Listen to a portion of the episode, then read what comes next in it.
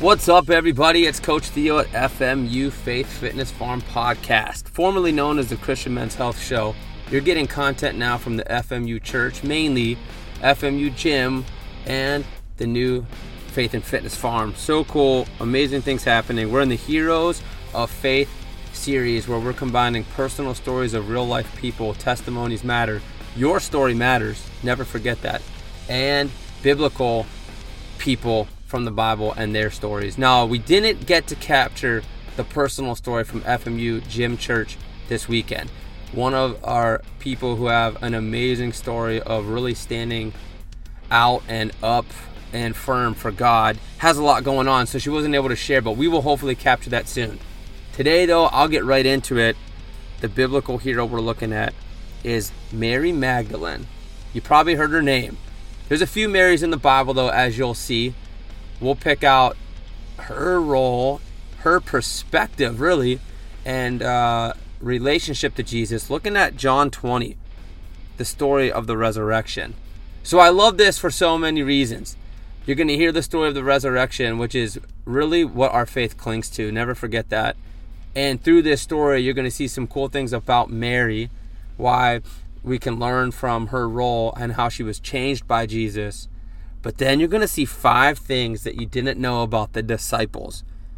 And it's so cool how when you study the word, I've told people about the resurrection. I've actually shared messages in front of groups about the resurrection, but not never from this perspective. And this is why I love studying the word. The more you do it, the more you understand context. There's always different ways to look at it and different things to learn. And as I was studying for this message this past Sunday, I saw some things about the disciples that really stood out to me it's an encouragement, motivation, but mostly a challenge to us men. So I'm going to have you uh, think about these things with me and how they hit me, and let's see what the Holy Spirit does with these takeaways. But f- can I first tell you? Can I first tell you that uh, when we talk about biblical heroes, let's remember that the goal is not to be an example of them, but to let them teach us how to be an example of Jesus. Because through Mary's story, what we see is that regard you know regardless of our circumstances regardless of our environment uh, we are part of god's story and um, can be used by him. So she was changed by jesus. Jesus used her. The bible uses her to teach us a lot of things and point back to ultimately jesus and how the same thing happens in our life. When we look closer towards jesus when we listen attentively and we run relentlessly towards the cross, the empty tomb, and who He is in our life, uh, we will be used by Him. Okay, so just remember that. Uh, let me tell you this story John 20, Mary Magdalene. Basically, she approaches that tomb early in the morning and she notices that the stone is rolled away. Now, John tells us that she did not go into the tomb, she just starts running back to tell the disciples kind of in an emotional, frantic state. Other gospels will say that she did go into the tomb. And as she's running back, she goes to Peter and the other disciple. I'm in the ESV version of John 20. John is writing this story and he calls himself the other disciple. All right? So remember that. She goes back to tell them what she witnesses. And in Luke's gospel, we see that they tell her it's nonsense. So she goes back and says, The stone is rolled away from the tomb we don't know where they have laid him. They have taken the Lord out of the tomb. And we see in Luke's gospel that Peter and John say that's basically uh, nonsense. Don't forget that. Remember that. But Peter and John will run to the tomb together. John points out that he outruns Peter. How funny is that? He points that out. And they go in. John goes in. He doesn't look closely. Peter will go in and look closely. And he'll see the linen cloths lying there and the face cloth which had been on Jesus' head, lying but folded up in a place by itself. And then the other disciple, who is John, um, he says he sees and he believes. And this is important because he's pointing out that he didn't really know exactly what was going on. None of these guys do. Remember, they don't know that Jesus for sure resurrects himself. So they're discovering the empty tomb, empty tomb, But they don't really understand exactly what's going on. And John is saying right here, he's admitting that um, he had some doubts, and now his mind is saying, wow, this is all making sense. See, three days earlier, at the Last Supper, Jesus says he's going to rise, and he will not, uh, he will rise from the dead, and he will not be in that that tomb any longer. And now John's putting all these things together. He did not understand the scripture yet that he must rise from the dead, but now he believes. And then it says that the disciples go back to where they came from. They go back to their homes. Don't forget that, okay? Come on, man. What are you doing here? Mary stays though. Mary stays and she weeps. She stays on outside the tomb and she sees angels and she's weeping and they ask her why she's weeping and you know she's frantic she's emotional she doesn't understand what's going on and she thinks they took the lord and she doesn't know where he is now now jesus will appear to her but she doesn't fully see that it's jesus and jesus says woman why are you weeping who are you seeking and she thinks he's a gardener and G, uh, jesus will say one word to her to finally help her see again and he'll say mary then she turns around and says master because she recognizes clearly that it's him jesus he says, Don't cling to me yet. I haven't ascended to my Father yet, but go back and tell my disciples that I have seen the Lord. And then that's what she does. So before we go any further, that's the summary of the story. Let's just start breaking this apart and getting your brain to think and reflect on some questions about how her story and role applies to us and our relationship with Jesus, and really the five things that we didn't know about men and learning from these disciples. We see witnessing women and we see doubting disciples. Why does Mary run to the tomb though? She's the first one in the early morning when it's still dark to get back to that tomb. She's so driven to get back there. Well, something has changed her so much, and that was Jesus. And if you look back in Luke 8, we see that Jesus casted out demons. We see in other scripture that women traveled with Jesus and actually provided for his ministry. In Luke 8, before we see that demons were casted out of Mary, the 12 were with Jesus and they were walking with him. And then, regarding Mary, seven demons had gone out. We see that they helped Jesus during his ministry.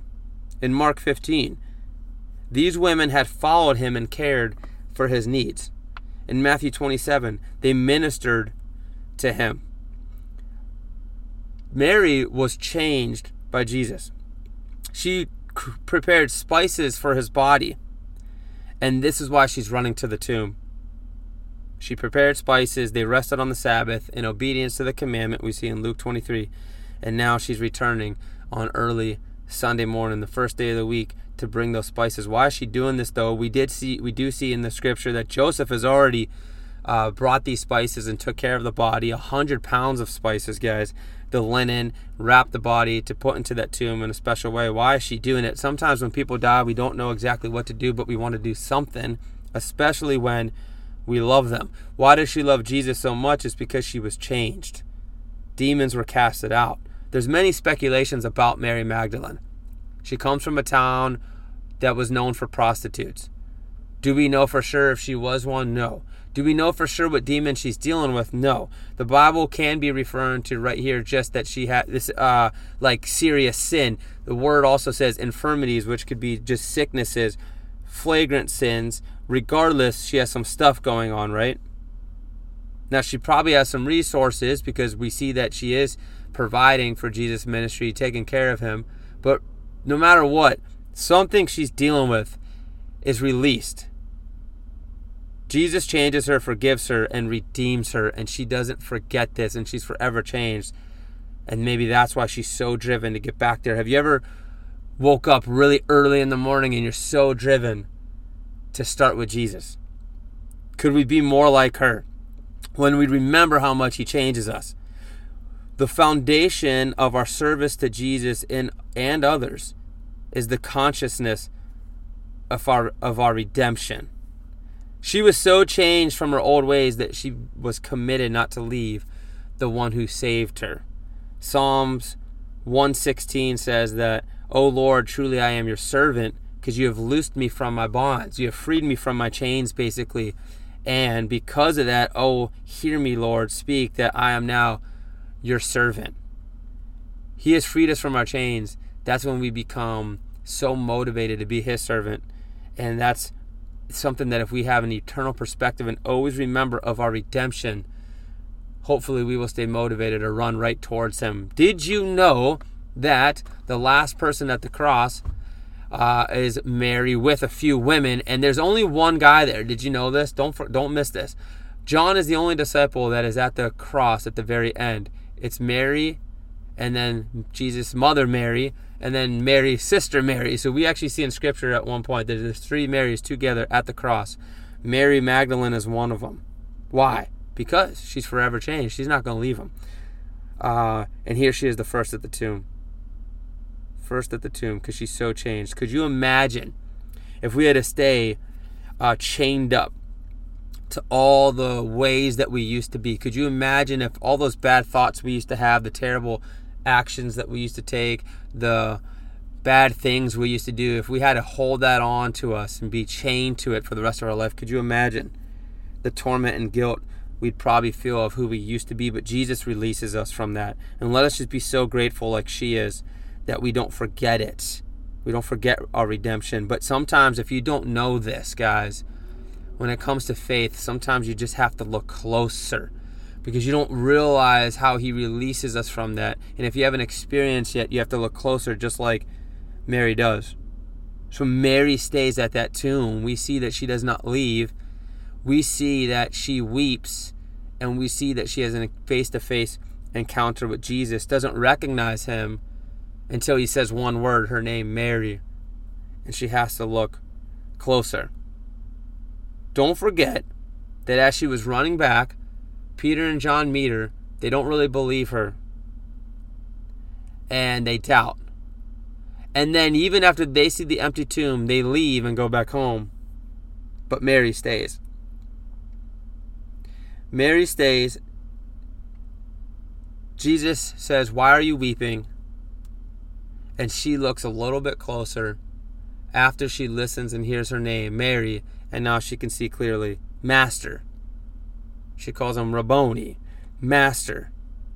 Now I see that it's clearly you. I don't know where you are with your faith. I don't know if you believe, if you're open to it, if you're feeling strong. I don't know what's going on in your life. I know a lot of things are happening right now. People are in some tough situations with their value systems decisions they have to make because they're being forced to do things like take a shot and it just goes against what they believe. They might face decisions of losing their job. Some people are standing up to run for school boards or committees or other groups to stand up for our children. I don't know what's going on in your life where maybe just you're just struggling with your faith. I just know that what we see here is Mary kept looking closer. And what a reflection for us to remember that Jesus is there. And sometimes we're in an emotional state and anxiety takes over and we can't see clearly and we don't know what's going to happen. We can't see the next step. We don't understand if we're supposed to keep fighting, what decisions we're supposed to make. Regardless, though, regardless, I think there's a few things you see when you look closer that there's going to be amazing opportunities that happen and God's going to use you. And you might not see it until you take the next step. That's usually what happens but just trust that there's going to probably be amazing opportunities and Jesus is going to show up. And if anything, no matter what happens, He's there with you. That's the other thing. No matter how hard it is, no matter how difficult it is, He's there. And you might not be able to see Him, but you got to calm down for a second and just see. You know, so many stories of people who have gone through tragic situations and they say they were so close and that's when they felt the presence of Jesus even more but it's sometimes hard and you just got to stop and you got to look closer. And I know this that if you're struggling with faith, you're only going to know if you look closer. How are you going to know what it means to follow Jesus, how to experience Him in your life, what it means to be released from your past if you don't look closer and understand Him more? One of the ways to do it is you look closer at the evidence of the resurrection. That's why I love the story of the resurrection. Evidence, historical evidence that Jesus is out of that tomb. It's a fact, historical fact and our faith clings to that. I don't know if you know this, but those tombs were sealed. There were guards outside of Jesus' tomb. That's a two to three ton pound or ton heavy tomb uh, uh, stone that was sealed to that tomb. Those linen cloths are still there, we see, and the face cloth is folded up. Significant.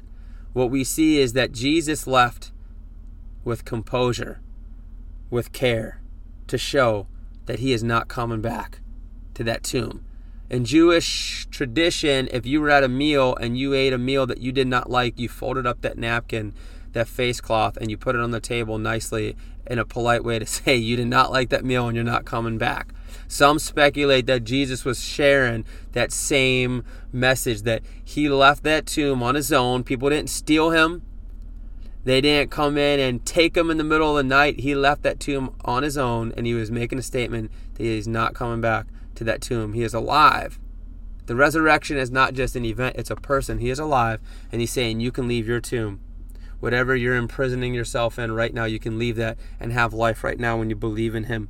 So you look at the evidence of the resurrection, and that will start to confirm your faith even more. So all I'm saying is this listen closely. Jesus is trying to call our name.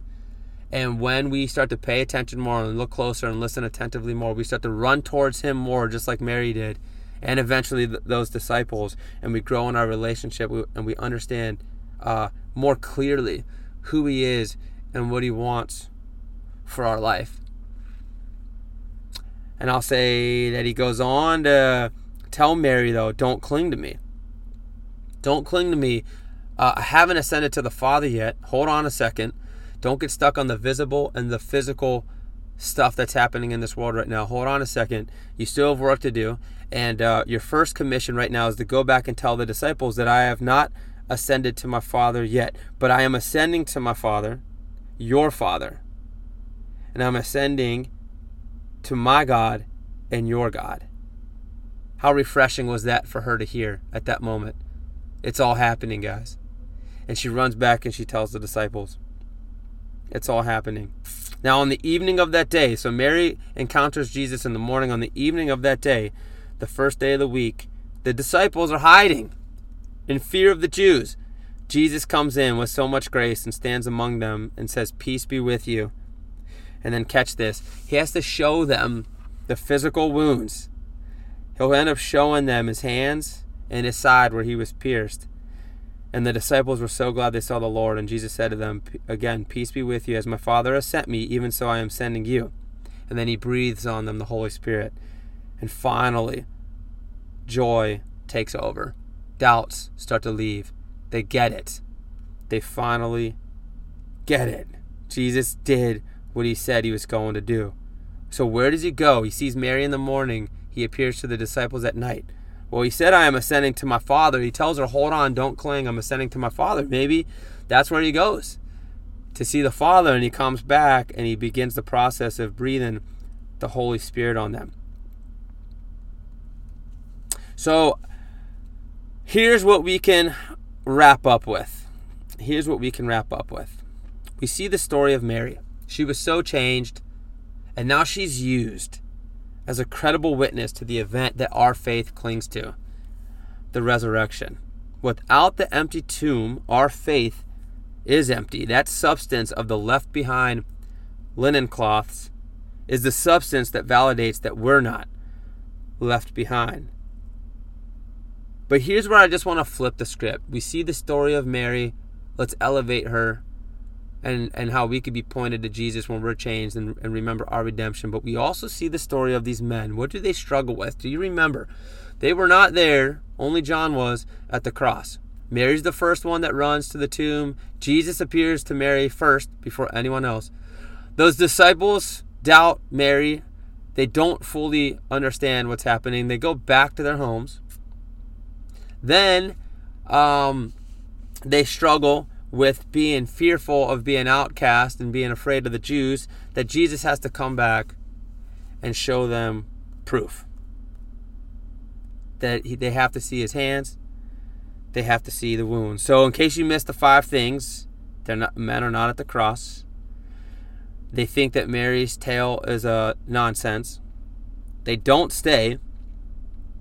They're hiding from the Jews and then need to see proof. Man, what are we doing? What a challenge to me. Let me just say personally, what a challenge to me. Why are the women always the ones leading and standing up first? And I mean, I'm talking about me personally. Maybe you're better than me, but my wife will be the one that isn't afraid to share her faith. She'll be the one that stands in that doctor's office and stands up to medical profession, professionals when it comes to the choices we make for our kids and what we put inside our kids' body and how we treat them. She'll be the first one that writes an email to a school, even though we have an amazing school, if there's something that is in conflict to what the Holy Spirit is telling us. Why is she sometimes the first one that used to drag me to church, who really pushes me to grow more in my faith? All I'm saying is, men, look at what we see here. We need women. What would those men have done walking this earth without women helping them along the way? And what would we do without them? And so let's just reflect on that. We're so fortunate we got amazing women. Can we just please humble ourselves so that we continue to be proactive and take initiative? Remember, I want this to be encouraging and motivating but also challenging. I know you guys are amazing men, but let us let us just work a little bit harder and learn from these dudes who struggle so much with showing up. I just I just imagine like like what was going through their brain and even though they walked the earth with Jesus and saw what he did that they still have a hard time they deny him they doubt him wow let's learn from these guys all right let's not hang back to see if things are going to happen first let's stay put and look a little bit closer and be more attentive and pursue Jesus and run towards him relentlessly. And I'll read what came to me from 1 Peter 5. Let's be shepherds of God's flock. Let's uh let's watch over them not because we have to, but because we are willing. Let's be eager to serve. Let's cast our anxiety on him. Let's be alert and sober minded. Let's resist the devil. I, I look at First Timothy. Let us be overseers and above reproach, faithful to our wives, self controlled, respectable, hospitable, able to teach, not given to drunkenness, not violent but gentle, not quarrelsome, not a lover of money. And then I look at Jeremiah 17 Cursed is the man who trusts in man and makes flesh his strength. A little bit further, blessed is the man who trusts in the Lord, whose trust is the Lord. And so, men, I go like this. We learn so much from the word, and that's why I try to turn it on us. I do feel like men we're supposed to be leading, and our women lead, and they do an amazing job. But we're supposed to be leading and being right there with them. That's just how it works. I was just talking to a friend, and I shared that in the Italian culture, we say the man is the head of the household, but the woman is the neck, and she turns the head any way she wants. Look, it doesn't work without each other. That's why God said marriage is between a man and a woman. He created us with special gifts on purpose. Women tend to sense things more. They have that emotion to follow the Holy Spirit a little bit better. Uh, but we can be used so much uh, if we stand with them, listen to them, and look what again is the power that Jesus gives those disciples when he appears to them that night the power of the Holy Spirit. And what we have to remember is again that we all have the power of the Holy Spirit to do more for him to do it even better. And that's how we conclude today. Amazing story of Mary Magdalene, but also this takeaway of the doubting disciples. Let us all continue to remember to follow the Holy Spirit so that we can look closer to Jesus. Remember, be in awe of the redemption that He provides, the resurrection that actually happens, and the life that He gives us today, because it's not about us but it starts with us. And I don't know if you got something from today, but if you did, share it because chances are other people need to hear it. Stay tuned, hopefully, for the next personal story that we will capture. It's amazing. And if not, we got a lot more coming soon. God bless you guys. Have a fantastic day.